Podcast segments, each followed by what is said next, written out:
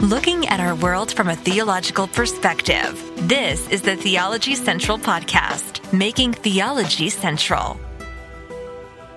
Welcome, everyone. Theology Central Radio is live on the air. Welcome. It is Tuesday, February the 20th, 2024. It is currently 8:33 p.m. Central Time, and for this hour of Theology Central Radio, we're going to go back once again to the year 2020, but this time we're going to go to the month of May. For the last hour, we were in October of 2020. Now we're going to jump to May of 2020. In fact, I'll give you the exact date. We're going to go to May the 17th, 2020, May the 17th. Now that is what's listed. I can't remember what I say at the beginning. I think I give the date. I think I give the date. So it may be May the 16th. It could be May the 15th, but May of 2020. Now, I don't know what was going on with you in May of 2020.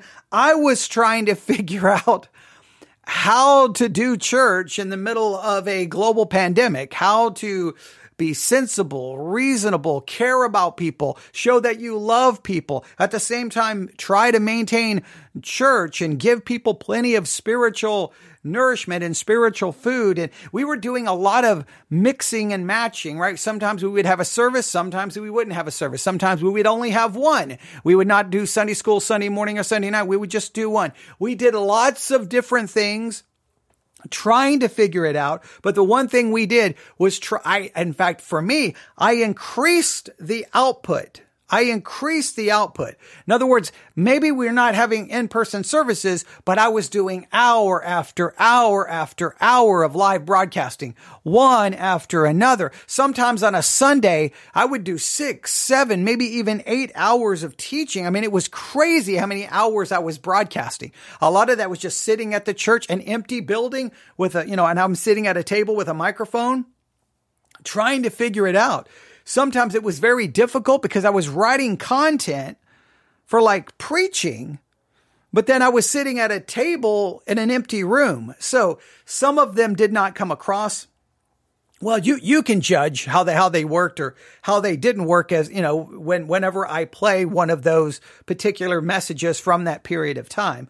I was really, really concerned that the church at, at, large, not, not my church, but just the church in general across the United States of America, instead of using this as a great opportunity for spiritual growth and teaching and people having maybe times they're isolated and they have, you know, more time on their hands that the church could produce hours and hours and hours of content and that we could spend more time looking to ourselves and repenting of our sins and where we're weak spiritually and, and that we could, we could really try to make some spiritual progress. And by the time the pandemic was over, I was hoping then we would you know, we could all look at each other and go, man, that was horrible. That was, you know, and, and all, and maybe we agreed, maybe we disagreed with the way things were done. But when it was all said and done, we could say, I grew spiritually. But really it turned into the government is evil and we don't have to follow rules. And, and, and, and, and it, eh, the whole thing just was so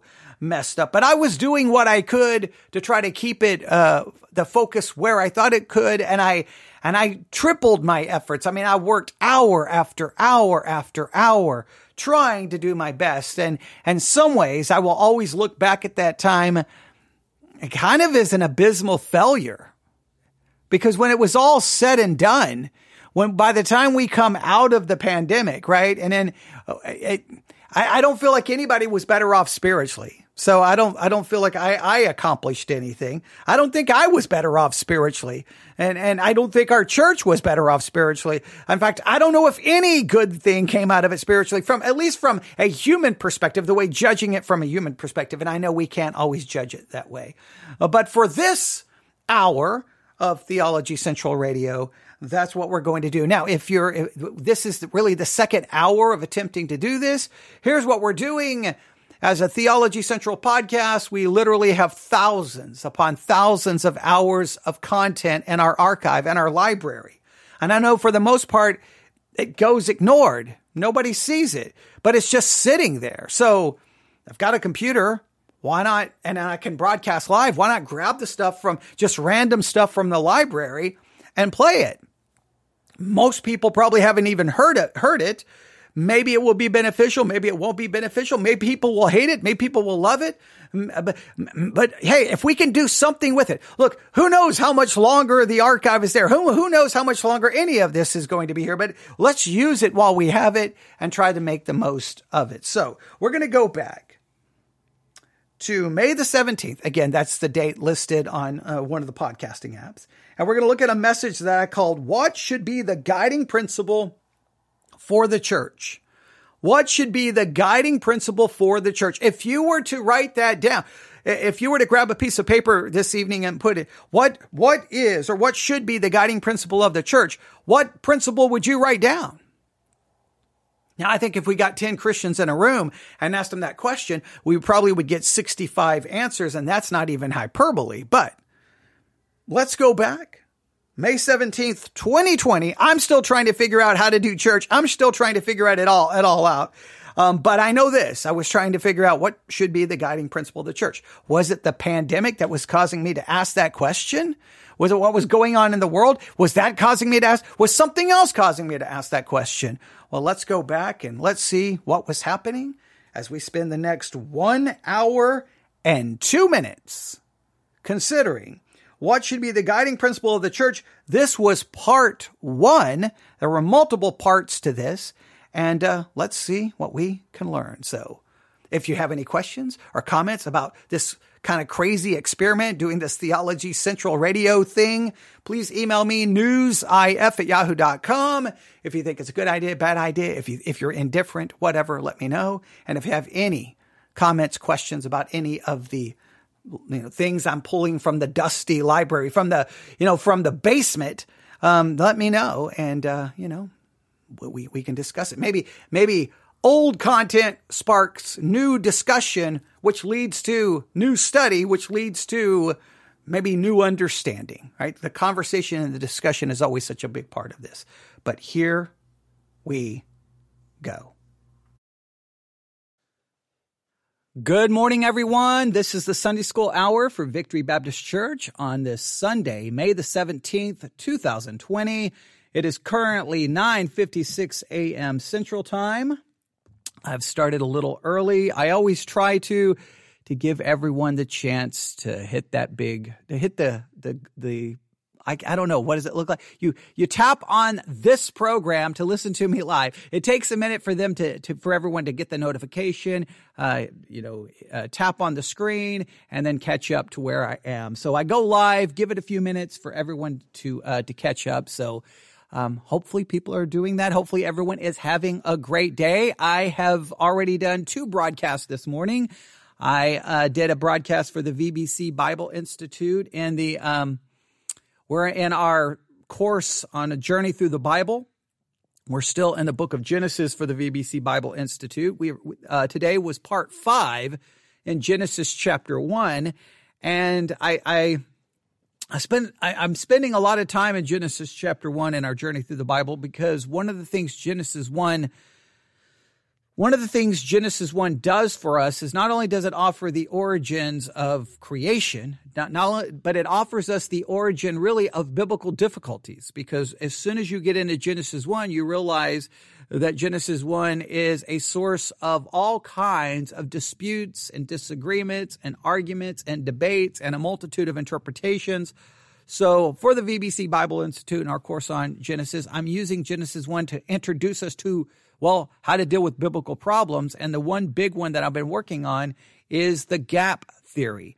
And uh, in my last uh, my last session uh, um, for our course on well our course through Journey Through the Bible, but the Book of Genesis specifically, um, I started talking about the gap theory, and I asked uh, listeners to send me a screenshot of the Scofield Reference Bible, since I don't know where my Scofield Reference Bible has gone. Uh, it's it's it's gone somewhere. Uh, but uh, uh, Miss Gussler sent me a, a, screenshot of her Scofield Reference Bible. So this morning for the VBC Bible Institute, I went live for about an hour and I tore apart the Scofield Reference Bible note on and, and its promotion of the gap theory. So I did that. And then uh, just a few minutes ago, I was live on the air on under the Theology Central podcast. And in fact, hopefully, I hope I didn't make a mistake. Give me a second. I have to look. I have to look. I think I made a mistake. Let me look. I know I did. I know I did. Let me look here. No, no, okay. We're live under the VBC podcast. I was almost positive I did not change it, and we were live under the Theology Central podcast. So good. We're in the right place. So everyone should be in the right place. So we're live under the v- VBC podcast. That is great. Okay.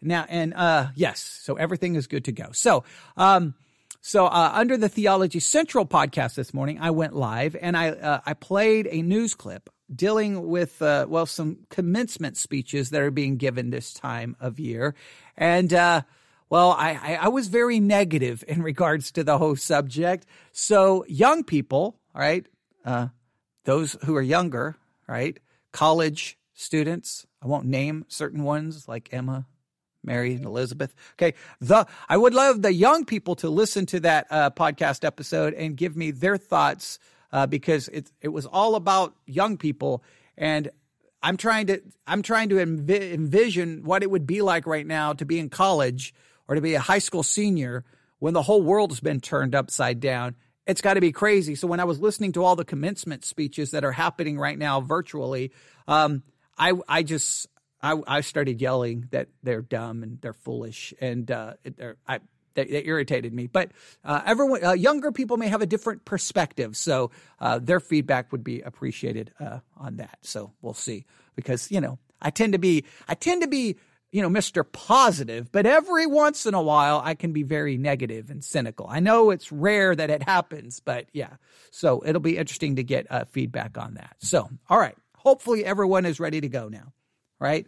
That's that's called uh, killing time. Okay, that, that's called just just talking to talk. All right, but from this point forward, now I have a specific purpose in mind, and hopefully everyone is going to be ready to go. So here is the thing: for all the members of Victory Baptist Church, for all the members of Victory Baptist Church. You need to pay close attention to what I'm about to say. The first thing we need to get out of the way is we will be having church real church, you know, like everyone being here Sunday, you see, May the 31st. Yeah, Sunday, May the 31st. That is when we will be having church again. Sunday, May the 31st. That is when, well, hopefully you will be here. Now, as soon as I say that, I get a notification literally, as I'm talking, I get a notification on my iPad. There were 1,587 new coronavirus cases in Texas yesterday. So yesterday there was 1,587 new coronavirus cases in Texas. So as of right now, though, May the 31st is when we're going to we're going to try, we're going to shoot for having um, actual real church service with people you know, actually walking through the front door and sitting in the pews. Um, we will obviously try to take, you know, all the precautions that we can and everyone try to, you know, we'll, we'll try to, you know, use social distancing, hand sanitizer and all of that. And we will see. Um, but at some point we have to try to get back to, to church and we'll just wait and see. I, I, I haven't heard yet if churches in the local area have made any decisions. I don't know. Some may wait to the beginning of June. But we're gonna we're gonna go for that for May for May the 31st. So please uh, write that down, if all possible. If you you know be here, obviously if you're sick, don't be here. If you have any symptoms of any kind of anything, don't be here. So we'll need to take those precautions and we'll see how it works. But obviously that is subject to change you know, over a thousand new cases in Texas yesterday. We'll have to continue to monitor the situation. I'm now getting all these notifications about coronavirus in Texas. Okay, that's wonderful. Uh, so we will uh, we'll have to monitor it, and we'll make the best decision possible. And uh, if you know, at any time, if we need to stop meeting again and go back to doing it this way, we will. I know it's crazy. Um, some of you may now like it. Some of you may hate it. I don't know what uh, people's feelings are. I know that I'm I'm ready to have church. I, am ready to have church as uh, well in a normal way. That's as normal as possible. But we uh, we'll have to wait and see. We'll see if uh, things as we move through the summer, we get back to the fall, there's a lot of predictions that the coronavirus will come back with, you know, a vengeance and everything's going to get shut down again. Uh, we don't know. We put it this way: we don't don't know what the future holds. We're going to take it one. We'll take it one Sunday at the time at a time, one Wednesday night at a time. We'll try to make the absolute best decisions. But we definitely, I mean, I think we can all agree the church we're supposed to be here and so we need to get back uh, here as much as possible and hopefully i know you're going to be i kind of see church attendance sometimes as a discipline and once you get out of doing it then you lose that discipline and then you know church uh, church attendance numbers could be all over the place and be really bad and people can just say well you know i spent six weeks listening at home. Why go back? Um, hopefully uh, we can avoid some of those wrong ways of thinking uh, so it will it'll be we'll see so i'll keep you uh, up to date um, and if anything changes i'll let you know and uh, we'll move forward. All right. And if you hear about what other churches are doing, please let me know. Okay. Now, with all of that said, all of that, if you, I want you to really think about this. Uh, because we're going to go, I'll, I'll, I'll set it up this way. Because we're going to go back to church as normal on May the 31st, that's the plan. Then I thought, well, since we've been doing this live streaming thing, that's clearly not church as normal. And it does give us the opportunity to do things a little different. So we're going to use this hour and the next hour to do something very different than typically we would do for church. And then hopefully this evening we'll kind of go back to Romans 5, possibly. We may do something else. We'll see. Um, but we're going to change things up today. But I hope, I hope the change you'll find interesting and hopefully you'll find uh, very beneficial but you're going to have to put your thinking caps on because this is going to be a situation where I may not give you the answer. I may provide you the question, and you're going to thank me for giving you questions and not answers because I know y'all love when I do that. I know you do. I know it's your favorite thing. I, I think every Sunday you wake up going, I hope he gives me some questions and gives me no answers today. I really hope he does that. And when I give you the answer, you're like, oh man, don't give me the answer. I like to be confused and I like to not know what to think. And I like to know what, I like to f- have that feeling of, I don't know what to believe anymore. I can't believe you robbed me of that wonderful opportunity. Yeah, I, yeah, I know none of you say that, but hey, questions are good. All right. So I'm going to provide, provide you some questions this morning, some difficulties, and I'm, I'm going to really, really challenge you to think about it. Now, these are these situations where you can listen, not bother to take the challenge to think, and then therefore this has no actual long lasting uh, value. But I'm going to hope you will, because listen, whether you know it or not, I want you to listen to me. Whether you know it or not, you have a theology and a belief about what we're going to be discussing. And you articulate that in a lot of different ways, whether you realize it or not. And I'm going to argue that at times you may even fluctuate between two contradictory principles at the same time and not even realize that you're holding two contradictory concepts at the same time. And so I'm going to really challenge you on this, challenge me on this. And I, and this is, this literally goes down to the very idea. And, and here's, here's going to be the question we're going to work on. All right. How should the church operate? Or let me put it a different way.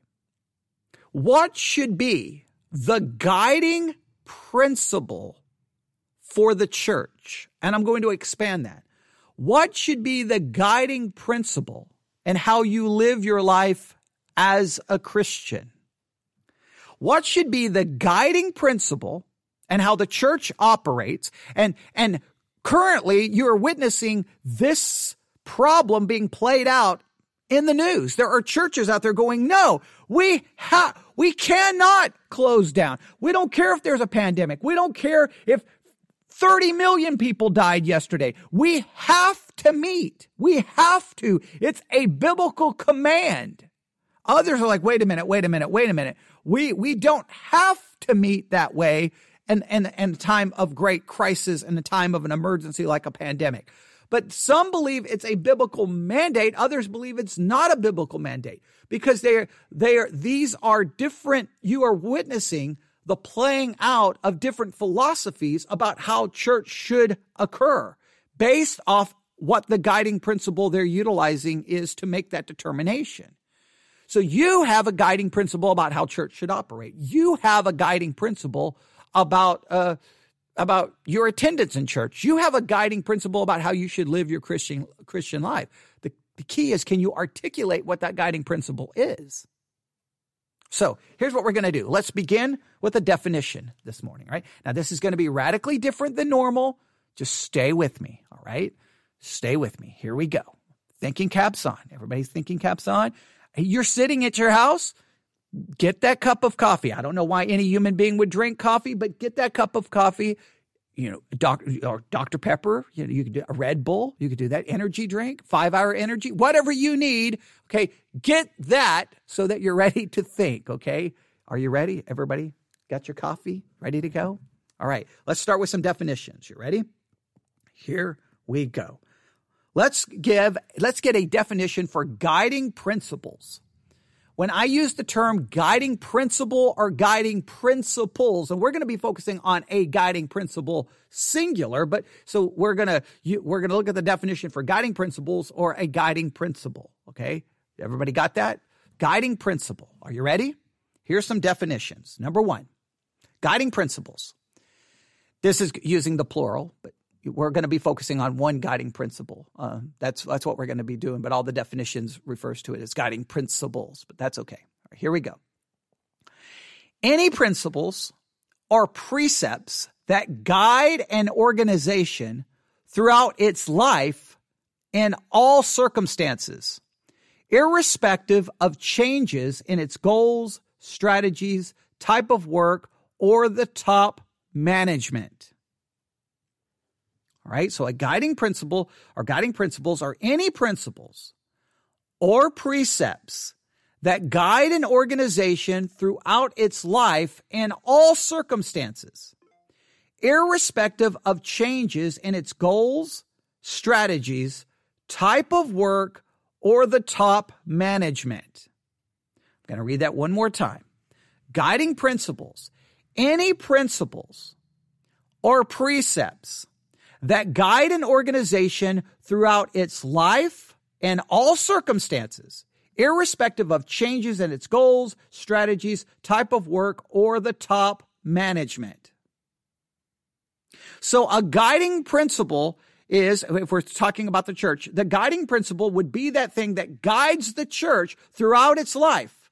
No matter what else changes, no matter what other circumstances occur, even if the top management the pastor, it changes.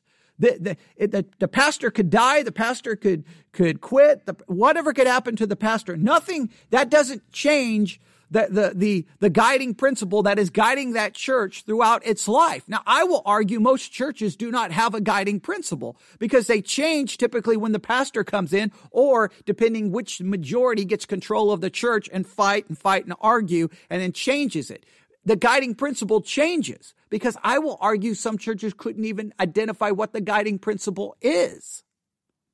Now, I know what some of you say, well, the guiding principle is the Bible. Okay, what does that, okay. All right. That, that's not, that's not a good answer. All right. Because that doesn't really mean anything.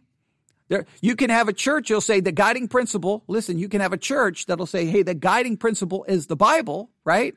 And then they'll have a worship service where someone, eh, you know, the pastor zip lines, in, you know, across the sanctuary to the pulpit, and then they they have a drama and they have a skit, and then they have a, you know, a, a fall festival, and they do all, the, all these kinds of things, right? And you're like, wait a minute, I thought you said the Bible was your was your guiding principle. And you'll have another church who will say all of that is wrong, all of that is sinful, and they'll say the Bible is their guiding principle.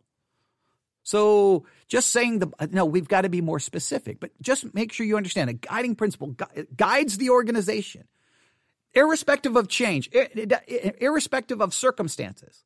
It doesn't even matter if the top management is gone. Here is the guiding principle that we stick with. Now, what is the guiding principle for our church? What is the guiding principle in your Christian life?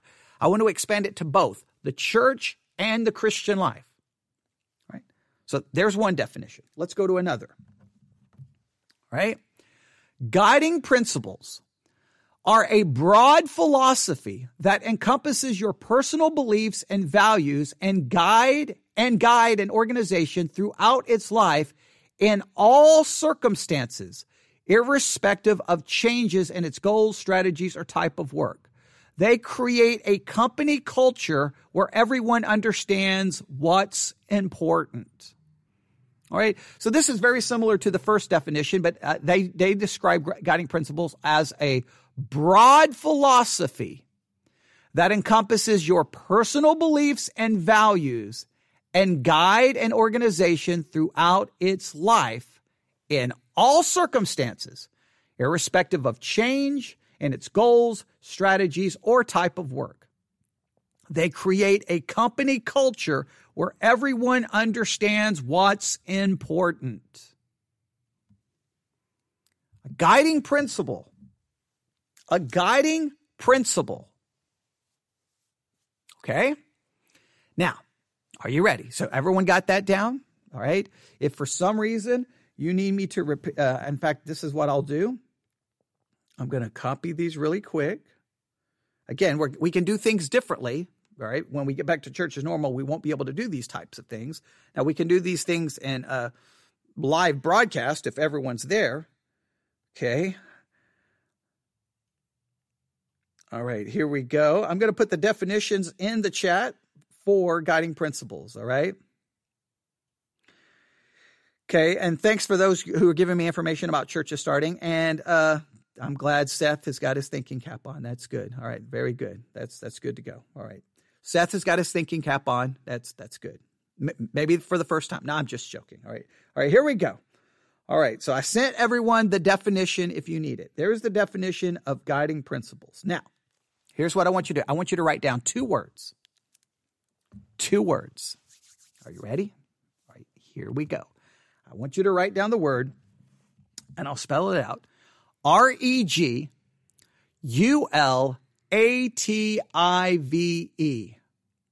R E G U L A T I V E. Regulative, right? regulative, right? R E G U L A T I V E. The reg- reg- regulative principle is sometimes what this is referred to. The regulative principle.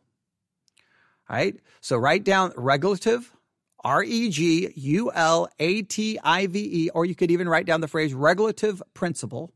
The regulative principle.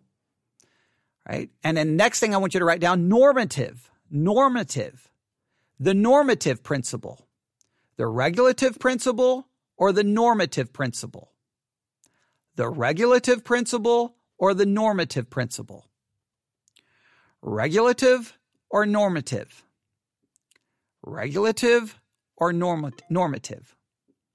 If I get another notification about the coronavirus in Texas, I'm going to throw my iPad, all right? Regulative principle or normative principle. I want you to write those two phrases down. All right. Now, here is the key the regulative principle or the normative principle, that is the principle that churches, they either use the regulative principle or the normative principle. And in your Christian life, you either use the regulative principle or the normative principle. Even if you don't know what these things are, you are utilizing one of them. But what usually happens is we use we, we have the regulative principle and the normative principle, which are very different. And what we have done, most churches, they have some weird hybrid of something in between the regulative, regulative and the normative. But here's what's weird. Sometimes they will speak like the regulative principle is what they adhere to. But then in practice, they'll, they'll, they'll act like they hold to the normative principle. Or they'll say the normative principle is their principle, and then at times act like they're the regulative principle, regulative principle is the principle that is guiding them. Now remember, these are regulative and normative principle is the guiding principle for a church or for a Christian. They, that's the thing that's supposed to guide us, irrespective of circumstance. It Doesn't matter changes, doesn't matter what happens. Either you, you agree with the regulative principle or you agree with the normative principle. And many church splits happen because you'll have groups of people in the church and they're arguing. And what someone should do is say, stop, stop, time out. All right. Group number one, who's making their argument, right? Regulative or normative principle. Group two, regulative and normative, principle. If neither group can identify if they hold to the regulative or normative principle, then what you should do is say, stop fighting and go figure out which one you are going. We've got to come up with which principle is guiding us. If it's not the regulative, if it's not the normative, then we've got to figure that out or we can't move forward. All right. This is very, very important. Regulative or normative.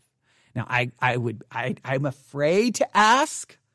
It would be interesting to know if I ask the members of Victory Baptist Church, hey, do we hold to the regulative or the normative?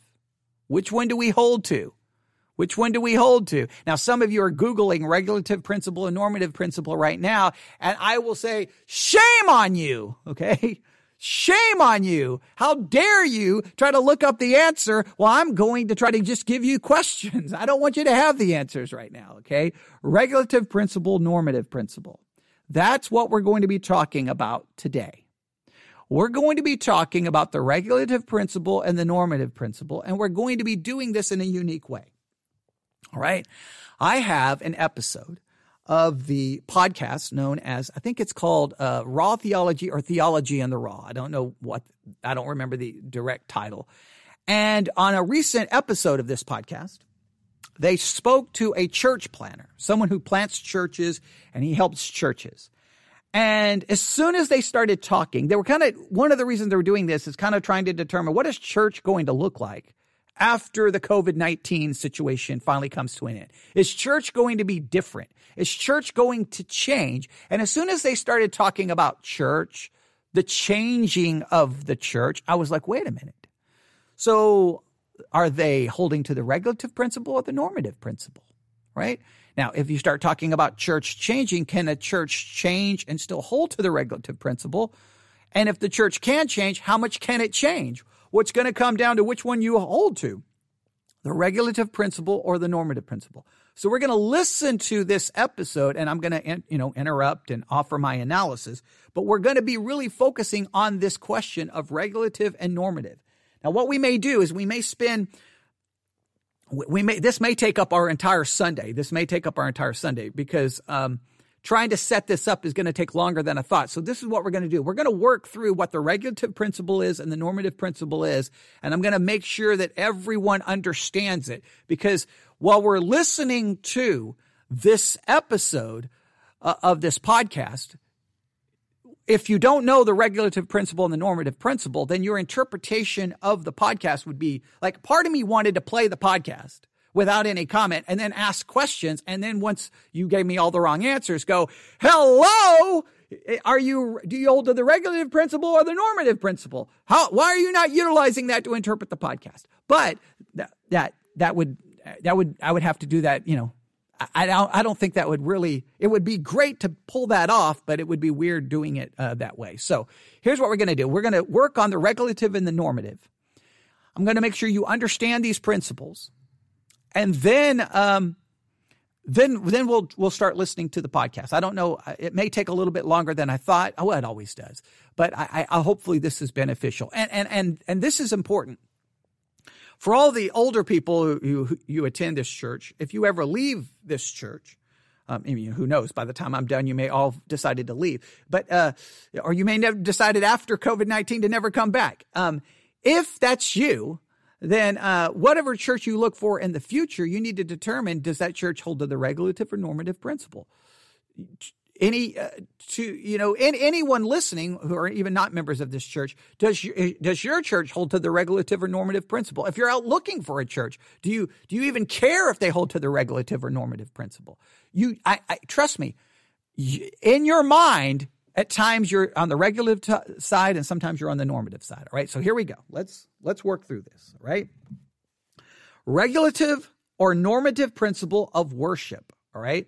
Which viewpoint is correct? Which viewpoint is correct? Now, I'm not, I don't know if I'm going to answer that question. I posed the question, hey, which viewpoint is correct? When it comes to the church, regulative or normative, which one is right? When it comes to your life, regulative or normative, which one is right?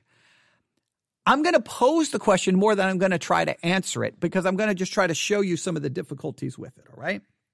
So let's let's put our thinking caps on and let's see what we can find. All right, here we go. The regulative principle of worship maintains that scripture gives specific guidelines for conducting corporate worship services and that churches must not add anything to those guidelines. All right? Let me read this again. The regulative principle of worship maintains that scripture gives specific guidelines for conducting corporate worship services and that churches must not add anything to those guidelines. All right. Another way to put the regulative principle the church can only do what is specifically outlined and commanded in Scripture. You can only do what is specifically spoken of, specifically commanded. That is all you can do. You can't do anything else. You cannot deviate. It regulates exactly what you can do. It says, do this, this is what you have to do. All right. Now, this same principle can come over to your life. Your life is regulated by what the scripture specifically says you can do. Now, some of you may say, Amen. I like the regulative principle. Oh, be careful. Be careful. You'll see in a minute. All right. So just make sure we get the regulative principle down. It's regulating right? And please note how it's regulating. The regulative principle of worship maintains that scripture gives specific guidelines for conducting corporate worship services and that churches must not add anything to those guidelines. You can only do what is specifically commanded and instructed to do. You can only do in your life what is specifically told that you can do in your life. You cannot do anything else. For example, churches following the regulative principle and worship often do not use musical instruments. Since there is no New Testament command or example that would warrant their use in the church. That's a regulative principle. You'll see that in the Church of Christ. Church of Christ. Many Church of Christ churches are very regulative in their their their philosophy. Hey, no, no, no, no, no, no, no, no, no, no, no. You cannot have uh, musical instruments. The New Testament does not say so. In fact, all churches should be the Church of Christ because there's there's nothing in the Bible that says Victory Baptist Church. That name, in other words, our name, we're violating the regulative principle because there are no Baptist churches out. In other words, the name, all we can say is they're the churches of Christ. So we would have to just be the Church of Christ. Because that's that they would argue that's part of the regulative principle. Uh, some would argue regulative principle does not allow for a fellowship meal in the church. Because in the New Testament, when they offer, when they added a meal to the worship service, the agape feast, we talk, oh, in First Corinthians, Paul told them to go home and eat. The regulative principle says you can't do that. The regulative principle says, hey, the church nowhere in the New Testament calls for fun, food, and fellowship and activities. It doesn't call for any of that. The regulative principle says, no, the church has a specific mission. That's what you do. You don't add anything to it. That's the regulative principle. So in your Christian life, what can you do? You can only do what you're instructed to do. That's your life. Can't, you can't just add to anything you want. The, the, the scriptures regulates it to some level. All right. And my, my daughter uh, in Boston seems to think that I'm not at church right now. Uh, she wants to text me while I'm, you know, at church. Okay, so someone, uh, hey, uh, Stacy, could you uh, contact our youngest daughter and tell her that, you know, hey, we're in church. Okay, all right, there we go. Someone needs to regulate my daughter. Okay, she needs the regulative principle. Right. Here we go. All right. So let me read this again. The regulative principle of worship maintains that scripture gives specific guidelines for conducting corporate worship uh, services and that churches must not add anything, anything to those guidelines. For example, churches following the regulative principle in worship often do not use musical instruments since there is no New Testament command or example that would warrant their use in the church. Now, some will argue, wait a minute, um, they may try to run to the Psalms, right? And but they would say, wait a minute, that's Old Testament, not New Testament. Some may try to pull some things from Revelation. Does that work? Does that not work? Uh, we that gets into a whole whole a whole, a whole other set of issues that we won't get into right now. So there's the regulative principle. Let me make it very clear. The regulative principle says you can only do what is specifically commanded and specifically outlined. Can't do anything else. The normative principle is the idea that anything not expressly expressly forbidden by scripture can be used in corporate worship. All right. So this is the argument. You can do anything that is not expressive. I mean, it has to be expressly condemned. You can do anything that's not just absolutely clearly condemned or clearly prohibited. If it's not clearly prohibited, if it's not clearly condemned, you can do it. You can just, you can do whatever you want up to that point. All right. One says you can only do that which is expressly commanded. The other one says you can do anything unless it's expressly condemned. Right? So one, you can only do that which is commanded, that which is clearly outlined, that which is clearly you have an example of. The other one says, no, I can do anything I want all the way up to something being clearly and absolutely clearly condemned. All right. You'll see this uh, alcohol. This is where a lot of people, you know, um, uh, a lot of people are very like, I can do anything I want. I can drink as much as I want until I reach that express, the express, the very thing that's clearly expressed, and that is drunkenness. So I can do anything I want. Others will say, well, wait a minute, wait a minute, wait a minute. Uh, the Bible regulates a lot of things. It warns you about alcohol over and over and over and over. It warns you, don't be deceived you know, wine is a mocker. Don't be deceived. Strong drink this. And it gives the warnings and proverbs. It gives you examples of people getting drunk. And anytime someone gets drunk, bad things happen. Okay. It gives you all these warnings about alcohol. And then we know we could take from all of the, the, the information that we get in, in, in scripture and, and from just, you know, st- science and the world and the medical world of all the dangers of addiction. Uh, okay, I think I'm going to regulate. Uh, you know, I'm not clearly commanded to go uh, go out and drink. I'm not cl- clearly commanded to do so, and I've got warnings against it. Okay, I'm going to regulate it. Others will say, no, no, no, no, no. The only thing that's expressly condemned is drunkenness. So I can drink. In fact, we could have a drinking party in the church. We could get we could get all the men together on a Friday night and say, "Hey guys, meet at church and we're going to do a, a beer tasting. We're going to do a, a beer tasting because I mean, it's not condemned in scripture. It's not condemned. As long as we don't get drunk, we're okay." So, and a lot of you live your we all live our Christian life either leaning towards the regulative principle or we or we live our Christian life leaning to the normative principle. And churches do the same thing. What is the guiding principle? What is your guiding principle? What is the guiding principle? All right. So let me read the normative principle again. All right. The normative principle is the idea. Let me find it again. The normative principle is the idea that anything not expressly forbidden by scripture can be used in corporate worship.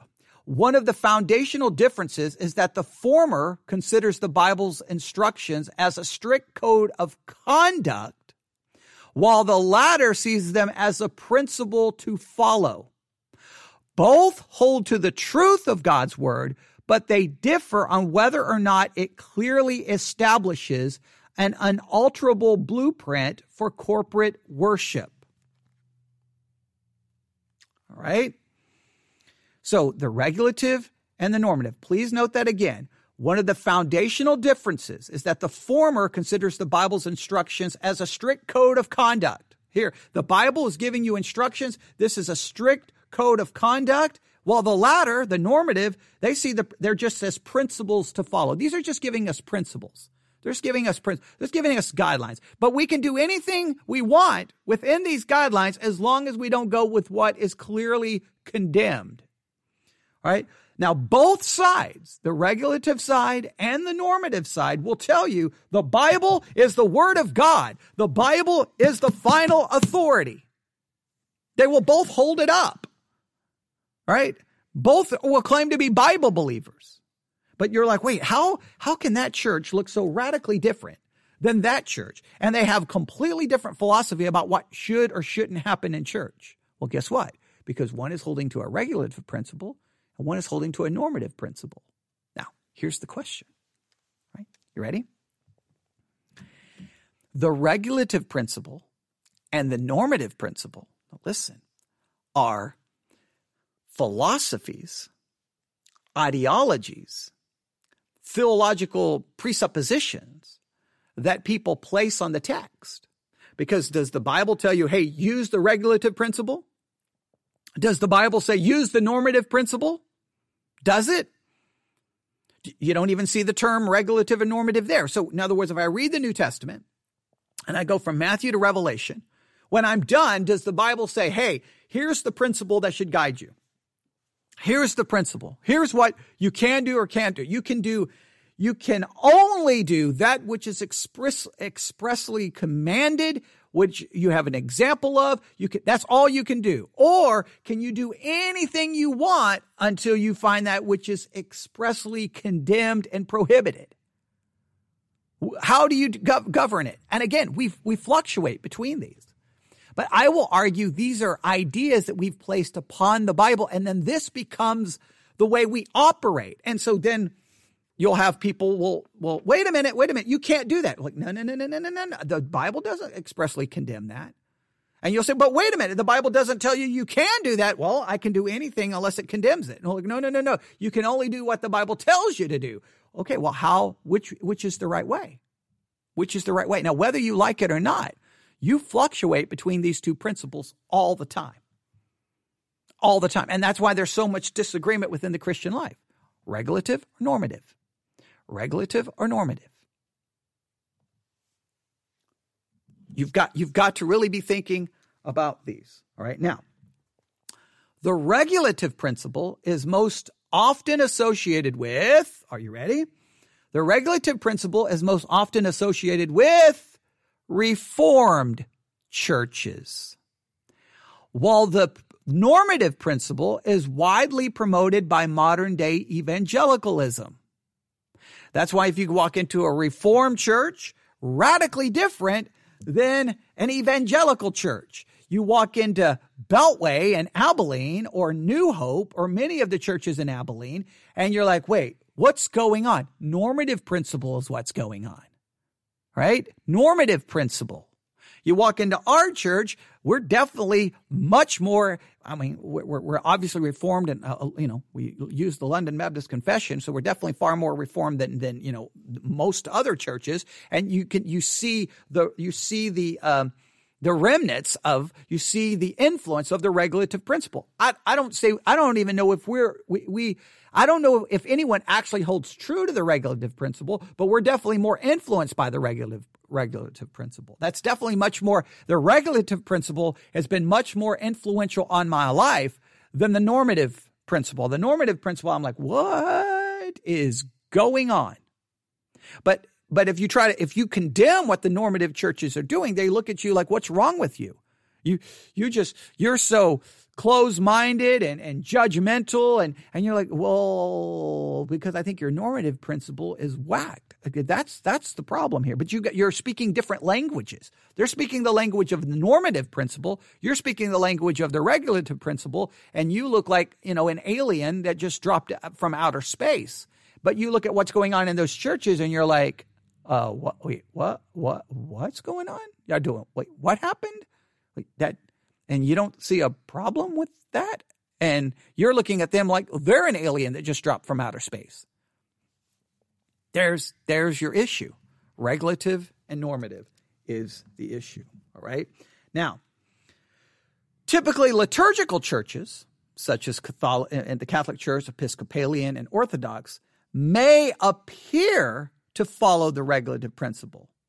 But they also include many elements not found in the scripture. Now, this is where it becomes weird. Like some of the, the more liturgical ones, they, they, they, they're very strict, right? You can only do this. So they appear to be regulative. But the problem is, well, wait a minute. You, you're very strict and they want to allow a lot of the craziness that's going on in the evangelical world. In the evangelical world, it's like, whoa, what kind of craziness is going on here, right? So you're like, man, that liturgical, I'm going to run to the liturgical because, whoo, at least there's some kind of, you know, there's some, you know, there's something that looks like they're sane. But wait a minute. Are they adding things that the scripture don't, they don't tell us to do? Like, where did that liturgy come from? Well, what you'll discover is many of those liturgy, the liturgies they're following don't come from scripture. They came from church history and tradition. Well, that's not the regulative principle. That's the normative. Well, we can use these liturgies and we can use this structure because the Bible doesn't condemn it. Yeah, but does the Bible instruct it? Does the Bible command it? Does the Bible teach it? So there you can you can have something that is as whacked out as you know what can happen in many of the crazy churches, and and and you know I can I can you know show you some of the things going on in churches. Um, you can be like, I'll, I'll give you an example. Here's from the I'll give you from the news.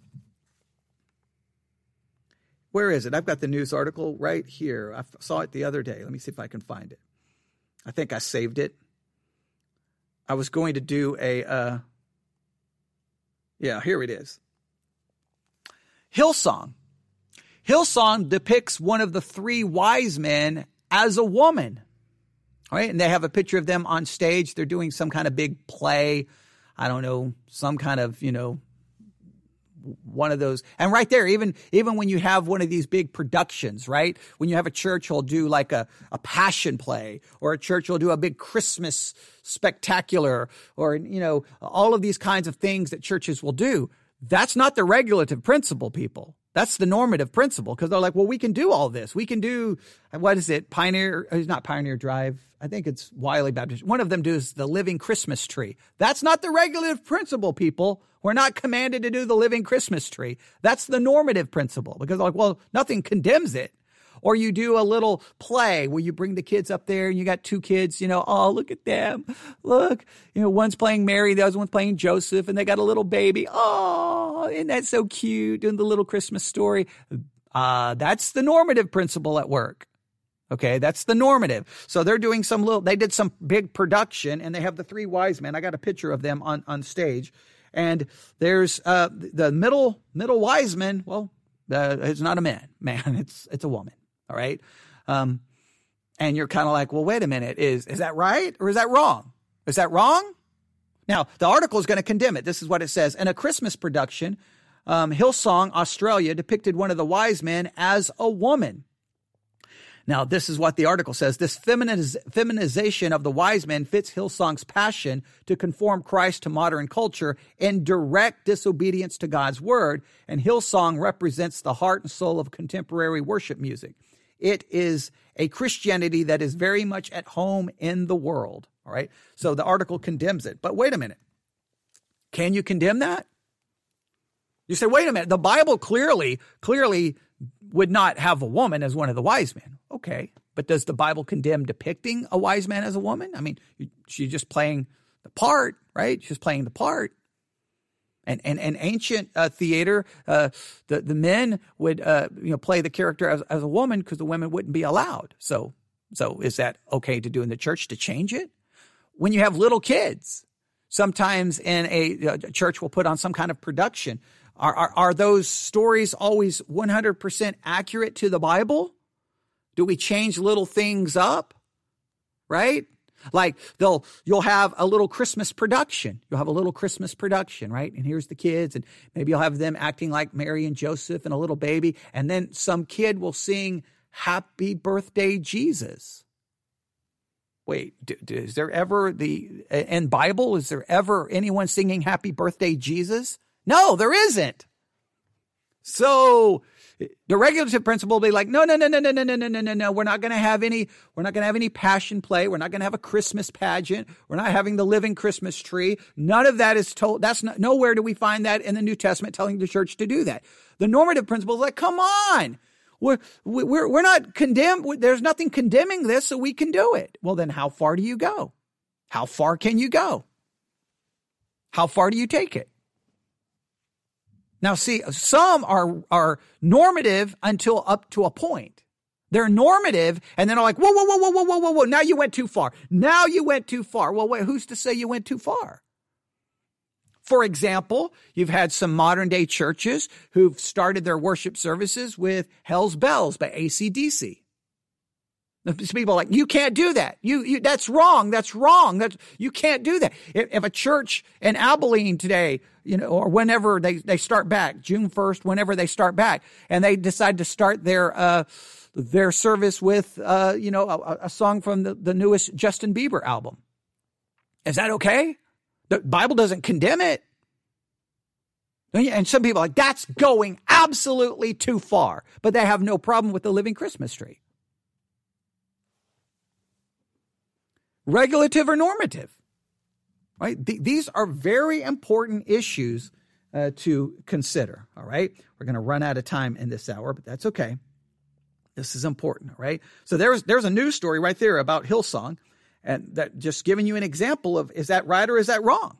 Some people will say that's right. Some people will just absolutely, I cannot believe they put a woman as one of the wise men. This is insane. Uh, they're destroying the church. The, you know, uh, feminism is taking over. But then they'll have a, that same church, those same Christians will then have a little Christmas play and you're like, uh, there's a problem there. There's a, pro- that's not the way it went. In fact, many churches will have a Christmas play where you have the wise men showing up at the manger, which is not the way it's supposed to work.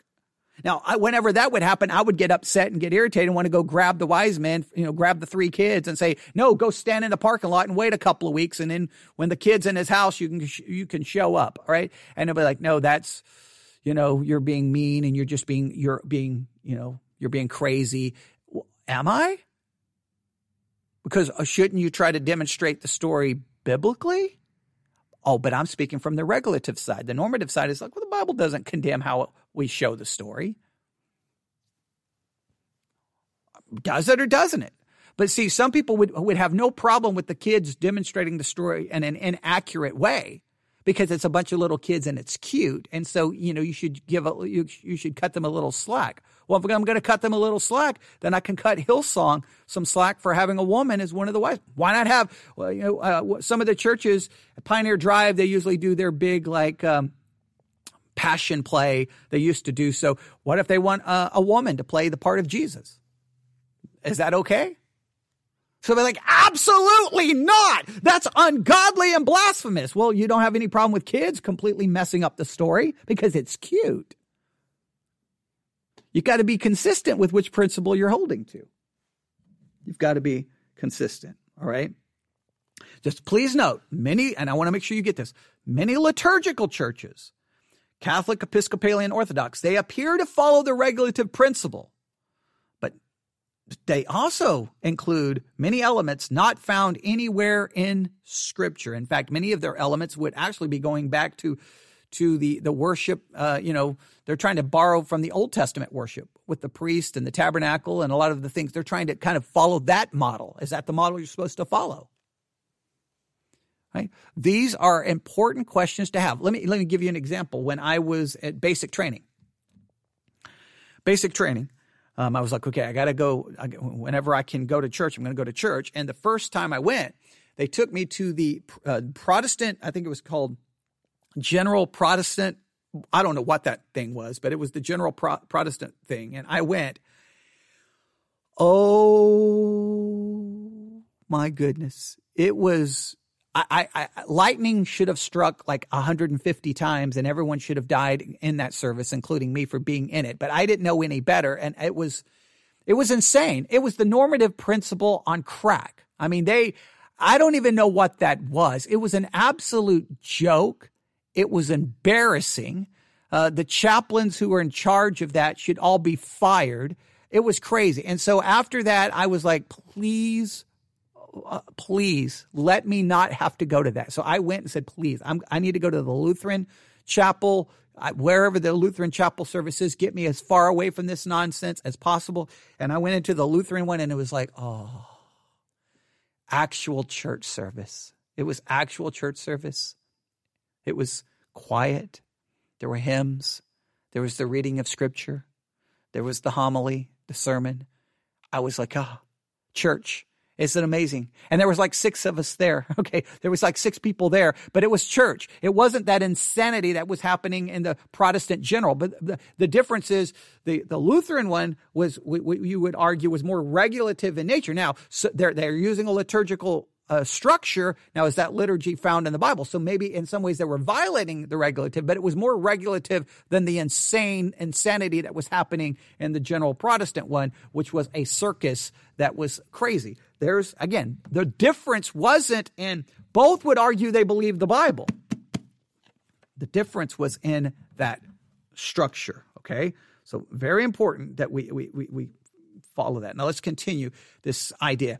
Uh, the presence, now listen, the presence of formality, the presence of formality and repetition does not necessarily mean a service is regulative. Just as the presence of a more relaxed atmosphere does not indicate a normative approach want everyone to write that down. The presence of formality and repetition does not necessarily mean a service is regulative. Just as the presence of a more relaxed atmosphere does not indicate a normative approach. Often tradition gives the appearance of biblical truth, when in reality, it just seems right because it is familiar. But formalism is not synonymous with biblical fidelity. I'm going to read all of that again. All right, this is very important. The presence of formality and repetition does not necessarily mean a service is regulative just as the presence of a more relaxed atmosphere does not indicate a normative approach. Often, tradition gives the appearance of biblical truth, when in reality, it just seems right because it is familiar. But formalism is not synonymous with biblical fidelity. All right. You could walk into a church that's very formal, very structured, and you may say, oh, okay, there's the regulative principle. Look at that. But what just be, that doesn't mean it's following the regulative principle. It can be following a tradition. And because it feels familiar, you're like, that's the right way. But that doesn't mean that. And you can find something else that seems far more relaxed, far more relaxed and, and, and laid back. And you're like, whoa, whoa, whoa, whoa, whoa, whoa, whoa. There's the normative. That doesn't mean that. All right. You've got to learn to think this through. For example, some, some, uh, some, some people, if they come into a church and, uh, for example, I'm not wearing a tie. They're like, oh, that's, you know, they're, they're that far normative, you know, seeker sensitive craziness because he doesn't wear a tie. Okay. Well, come on. D- does the scripture tell me I have to, does the, the scripture tell me I have to wear a tie? Am I commanded? Is, is the dress of the pastor ever addressed in scripture? Is, is there a certain dress that is condemned in scripture? Is there a certain address, a certain dress that is commanded in scripture? Well, the best you would have, you'd have to go back to the Old Testament to the priest and the robes and everything they wore. Well, some people believe that that regulates what the, that what a pastor should wear. Well, okay then I should be wearing robes. It has nothing to do with a tie. But some have made the tie part of the regulative principle. And if you don't have a tie, they're not going to that church because you're seeker sensitive. Having a pulpit. Right? Now, some will say, well, in Nehemiah, it talks about a pulpit. Okay. So is that the way it should, if you don't have a pulpit, some will say, uh oh, no pulpit. That's seeker sensitive. That's that normative nonsense, seeker sensitive garbage. Not going to have anything to do with it. Well, what is does the Bible and the New Testament ever articulate what the church uh, arch- architecture should look like? Does it? Some will say, well, you better preach this way. You've got a specific way you have to preach. And if you don't preach that way, then, then you're not I mean, you'll you'll definitely hear this in the reform world. You'll definitely hear this in the reform world. If you preach a certain sermon and you don't really quote unquote preach Jesus and him crucified, died and buried, they'll say that's not New Testament preaching and you're not preaching and that preaching is condemned. You're like, "Whoa, does the New Testament really outline exactly how I'm supposed to preach?" Does it outline? D- does it? Now it, it, it obviously it commands that when when you teach, you teach the word correctly but does it outline exactly what it looks like? The reform people say it says it does. The normative's like, wait a minute, I, I, I'm not. I can I can do any I can do my preaching can go any way I want it to go as long as I don't violate what is clearly condemned. So what how does this work? Sometimes we make something regulative that's not regulative, that's not even a part of we, we create our own regulations. In fact, we go beyond the Bible and we create our own. You know, how um, the church should do this, and if this happens, this is what everyone should do. Well, wait a minute, wait a minute, wait a minute. Does the Bible outline what we're to do in every situation? It, now, some people who hold to the regulative principle will come up with all kinds of rules and regulations, and you're like, where where does the Scripture tell you to do that? What, what, what does it tell you? If A happens, you do B, C, D, E. No, it doesn't. All right. So what what can you do? What, what what's allowed? What's not allowed? That, that this raises lots of questions. Now, we didn't even get to the podcast yet, but the reason is we can't get to the podcast until we really have this principle down. So this is what we're going to do. We're going to stop now. If you have any questions about the regulative or normative principle, any questions at all, any confusion at all, please indicate that in the chat immediately and then if we need to, we will address that at the beginning of the next hour. But we really need to have this down, regulative and normative, because again, this deals not only with the church, but in your Christian life. You can be living your Christian life in a very regulative way. Hey, I can only do in my life what is clearly outlined in Scripture. Okay. Others like normative. Man, I can do anything I want as long as I don't sin. Now, trust me, two different Christians with those two different philosophies, rarely going to agree on anything. They're not going to agree on how church is going to be done. They're not going to agree on how to live the Christian life. They're not going to agree on, they're going to agree on very little. All right. And this is why we have to figure out which one is right. But let me state it again. These are, I believe these are presuppositions that are placed upon the text. I don't know if the text, I don't know if you read from Genesis to Revelation, you are told hold to the regulative or hold to the normative. All right. We'll look at two. Uh, we'll start the next hour looking at two biblical passages that I want to look at, and uh, we'll talk about this some more. There's there's a lot here to unpack, uh, and then we'll get to this. Uh, I, my notes. I don't even know if I look at my notes here. I've got I don't know eight more paragraphs of notes. Uh, so obviously, I'm not going to be able to get to all my notes on this subject, but I think I've outlined what the two principles are, and then you can ask your questions. We'll come back. We'll look at two passages of scripture and then we'll jump into this podcast and analyze it. All right. So there you go. We'll be back here shortly.